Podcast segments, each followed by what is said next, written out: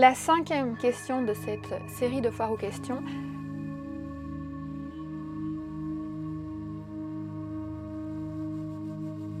elle est assez simple, c'est est-ce que je vais me sentir légitime si je me forme à l'aromacantisme? Parce que c'est vrai que dans l'aromacantisme, on associe des notions en lien avec l'ayurveda et d'autres de la médecine chinoise. Et quelqu'un qui veut devenir un spécialiste de la médecine chinoise, il peut y consacrer probablement 10 ans de sa vie pour avoir tous les enseignements. Et un spécialiste de l'ayurveda, ça va être de nombreuses, nombreuses années d'études et de mise en pratique. Donc dans l'aromacantisme, j'ai vraiment été chercher l'essence de ces médecines. On les a retravaillées, on les a associées à des pratiques modernes pour créer un nouveau champ de connaissances.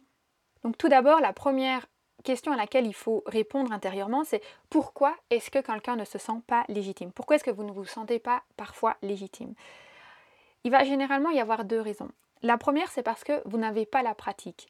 Donc, il y a beaucoup de personnes qui suivent des formations. On suit des formations en naturopathie, en sophrologie, en maître Reiki, et on les enchaîne parce qu'il y a plein de promotions. On fait une formation, on est passionné, on dit on va faire une autre, et on rentre dans cette étude, cette étude, cette étude, cette étude, mais on n'a pas la mise en pratique. Et ça, on peut étudier autant qu'on veut, on peut lire tous les bouquins qu'on veut, ça ne nous aide pas en fait à nous sentir plus légitimes. Ce qui va nous aider à nous sentir légitimes, c'est de mettre en pratique les connaissances, de voir des résultats sur les autres et de voir que cette transformation a eu lieu par l'intermédiaire de nos conseils. Et là, on va vraiment se sentir légitime. C'est pour ça que l'aromacantisme, je l'associe à beaucoup de mise en pratique et beaucoup d'expérimentation, parce que je veux vraiment à l'issue de la formation que vous ayez cette mise en pratique directement et pas que vous soyez libéré comme ça dans le milieu du bien-être avec plein de théories mais que vous ne savez pas trop bien quoi faire avec et que vous ne vous sentez bah, du coup pas légitime. Donc pour moi la légitimité elle vient à travers l'expérience. Faites le test avec vous-même. Regardez dans le passé quelque chose pour lequel au début vous ne vous sentiez pas légitime et puis tout d'un coup vous vous êtes senti légitime. Est-ce que c'est quand vous avez obtenu votre diplôme que tout d'un coup vous êtes senti ultra légitime ou en fait même après votre diplôme vous avez toujours eu un peu cette peur, ce syndrome de l'imposteur, et que ça a été au fil de l'expérience que vous vous êtes senti légitime et que le syndrome de l'imposteur a disparu. Dans probablement 99% des cas, 99% des cas pour les Français, je dirais que c'est l'expérience qui amène la légitimité. La deuxième raison pour laquelle on ne va pas se sentir légitime, c'est quand on s'avance à dire quelque chose de nous qui n'est pas vraiment vrai en fait.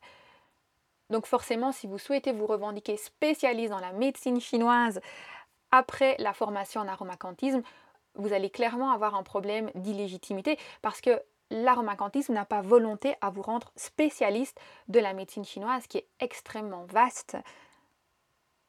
Mais par contre, vous pourrez vous sentir légitime dans les aspects de la médecine chinoise qu'on utilise. Parce que vous aurez mis en pratique ces aspects-là bien précis et vous aurez en fait intégré ce dont vous aviez besoin dans vos activités. Et c'est ça le grand intérêt pour moi de l'aromacantisme, c'est que on est vraiment allé chercher l'essence des connaissances. Les médecines ancestrales, pour moi, elles sont en train d'évoluer, tout comme nous évoluons en tant qu'individus, et quand on crée des synergies entre les connaissances, en fait, on va avoir des effets exponentiels. Donc quand on va extraire certains aspects de la médecine chinoise, qu'on va les associer à certains aspects de la médecine ayurvédique, on va avoir quelque chose vraiment de supérieur. C'est pas 1 plus 1 égale 2, c'est 1 plus 1 égale 10 ou égale 100 ou égale 1000, parce qu'on va vraiment avoir des déblocages profonds pour des transformations puissantes. Et c'est d'autant plus intéressant que ces deux médecines utilisent les plantes aromatiques depuis des millénaires. Donc ça a tout à fait son sens de pouvoir les regrouper pour créer ce nouveau champ de connaissances. Mais les plantes aromatiques ne sont pas utilisées dans tous les aspects de ces médecines. Donc nous, on va vraiment aller travailler avec les aspects de ces médecines-là qui nous intéressent, qui interagissent avec les plantes aromatiques pour que vous puissiez vous sentir tout à fait légitime dans leur utilisation.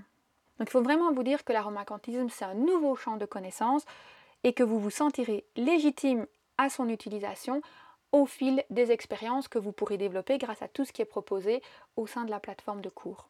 Si vous aussi vous avez une question spécifique à laquelle vous aimeriez que je réponde, je vous invite à me la poser via le formulaire sur aromacantisme.com slash contact ou tout simplement à la poser au niveau des commentaires de l'article qui fait référence à l'épisode pour lequel vous avez une question. Il y a donc deux endroits où vous pouvez poser vos questions directement via le formulaire de contact sur aromacantisme.com/contact ou alors au niveau des commentaires de l'article de blog associé à l'épisode de podcast. Et je me ferai un plaisir d'y répondre lors de la prochaine série Foire aux questions qui clôturera la saison suivante.